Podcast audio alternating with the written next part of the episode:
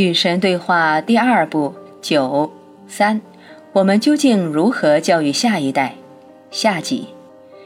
尼尔，我不知道那意味着什么。神，那意味着你们教的所有内容都不出这三个理念范围。你能解释清楚点吗？那我们该怎么上读写算这三门基础课呢？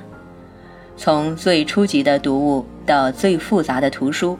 所有的传说、故事和内容都要围绕这些核心理念展开，也就是说，他们将会是觉悟的故事、诚实的故事、责任的故事。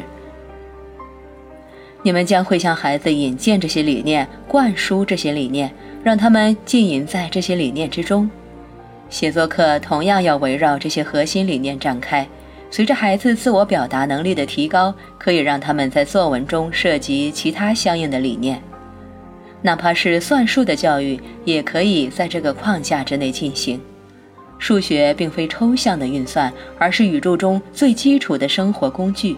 所有数学课都要以宏观的生活经验为背景，以此来引导学生发现和关注这些核心理念和他们的各种派生物。这些派生物是什么呢？用你们的媒体人士常用的话来说，它们是衍生品。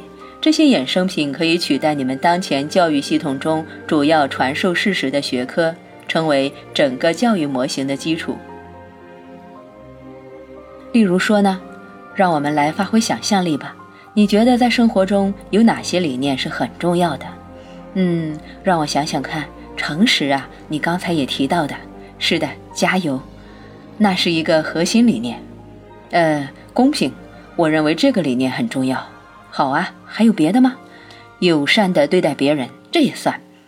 我不知道该用哪个理念来表达这个意思。继续呀，想到什么就说出来好了。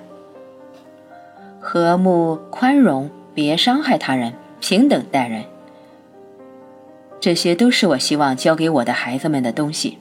好啊，太棒了，请继续。呃，相信自己，这是个很好的理念。还有，哎，等等。我好像想到了，呃，对了，就是这个有尊严的行走。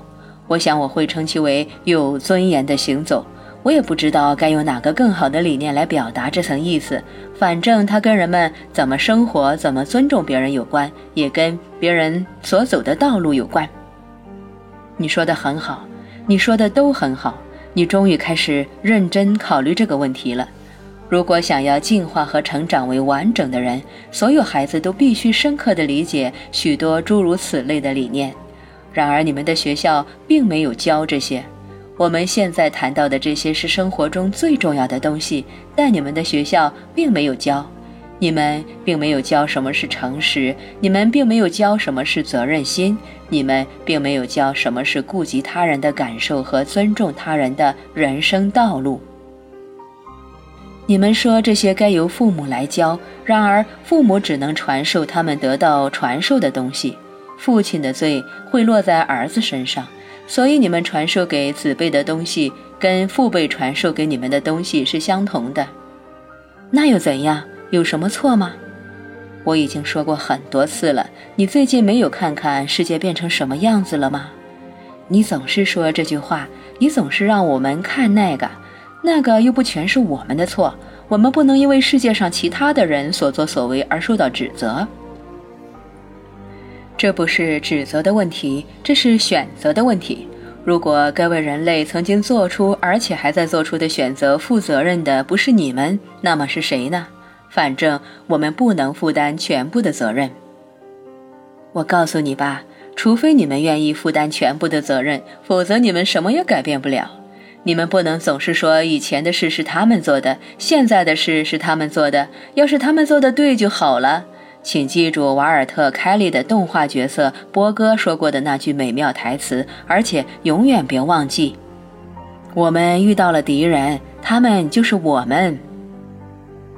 尼尔，数百年来，我们不停地犯下相同的错误，对吧？神，这种情况持续数千年了，我的孩子。数千年来，你们不停地犯下相同的错误。人类的进化程度并不高，各种基本的本能仍然和穴居时代差不多。可是，如果有人试图改变，你们就会对其冷嘲热讽。如果有人质疑甚至重建你们的价值观，你们就会感到害怕和愤怒。现在，我建议你们在学校里传授这些高级的理念。哎，老兄，我们不知道承受了多少责难。然而，在高度进化的社会，学校里面教的确实是这些。尼尔，但问题在于，关于这些理念的含义，大家众口纷纭，所以我们的学校并没有教他们。如果你打算把这些东西引进课堂，父母会气急败坏的。他们会说你这是在传播价值观，而学校并非进行这种教导的地方。神说他们错了。同样的，我说他们错了，是相对于你们宣称人类想要做到的事情，建立一个更加美好的世界而言的。学校正是进行这种教导的地方，原因就在于学校不受父母的偏见影响。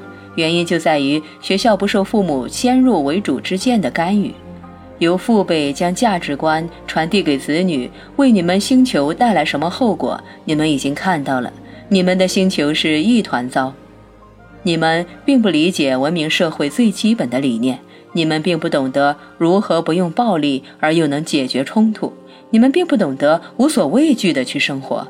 你们并不懂得毫无私心的去行动，你们并不懂得全无条件的去爱。这些都是基本的、简单的道理。你们对这些道理连彻底的了解都做不到，付诸实践就更别提了。而且这种情况已经持续了数千年。尼尔有办法走出这种糟糕的局面吗？神有啊，要靠你们的学校，要靠你们对年轻人的教育。下一代和再下一代是你们的希望所在，但你们必须停止用过去的方式来浸润他们，那些方式是没有用的，他们并不会将你们引导到你们宣称你们要去的地方。然而，如果你们不加注意的话，你们就会到达你们实际上正在去的地方。所以，停止吧，改变方向吧。请你们相聚而坐，集思广益，勾勒出你们对人类最伟大的期望，创造出此期望最高尚的形式，然后列举支撑此期望的各种价值观和理念，并在你们的学校中传授他们。